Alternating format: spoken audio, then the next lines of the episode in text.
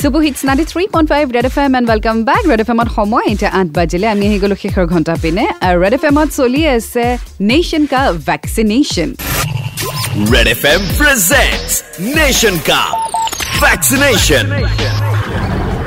আৰু অলপ পিছতে মোৰ সৈতে ফোন লাইনত যোগ হ'বহি ডক্টৰ বিপ্লৱ আৰু তেওঁ আজি আমাৰ সৈতে তেওঁৰ মতামত শ্বেয়াৰ কৰিব এবাউট ভেকচিনেশ্যন আৰু ৰেড এফ এমত গোটেই দিনটো চলি আছে নেশ্যন কাপ ভেকচিনেশ্যন আৰু মৰ্ণিং নম্বৰ ওৱানত আপুনি শুনিব পাৰিব প্ৰত্যেক দিনাই ডিফাৰেণ্ট ডিফাৰেণ্ট ফিল্ডৰ ডক্টৰ্ছ আৰু তেওঁলোকৰ মতামত। গতিকে সেয়া শুনিবলৈতো নাপাহৰিব। লগতে আপোনাৰ যদি কিবা কুৱেশ্যনছ বা কুৱেৰিজ আছে এবাউট ভেকচিনেশ্যন বা ভেকচিন ক'ভিড ভেকচিন তেতিয়াহ'লে আপুনি আপোনাৰ প্ৰশ্নসমূহ আমালৈ পঠিয়াই থাকিবলৈ নাপাহৰিব থ্ৰু হোৱাটছএপ আৰু সেই প্ৰশ্নৰ উত্তৰ দিব আপোনাক স্পেচিয়েলাইজ ডক্টৰ্ছসকলে মৰ্ণিং শ্ব'ত চ' সেইটোৰ বাবেতো আপুনি মেছেজ কৰি থাকক আৰু অলপ পিছতে ফোন লাইন যোগে জড়িত হ'ব ডক্টৰ বিপ্লৱ আৰু তেওঁ জনাব যে ভেকচিনেশ্যন লোৱাৰ পিছত তেওঁৰ অভিজ্ঞতা বা এক্সপিৰিয়েঞ্চ কি। Do stay tune in ninety three point five Red F M বাজাতে ৰহো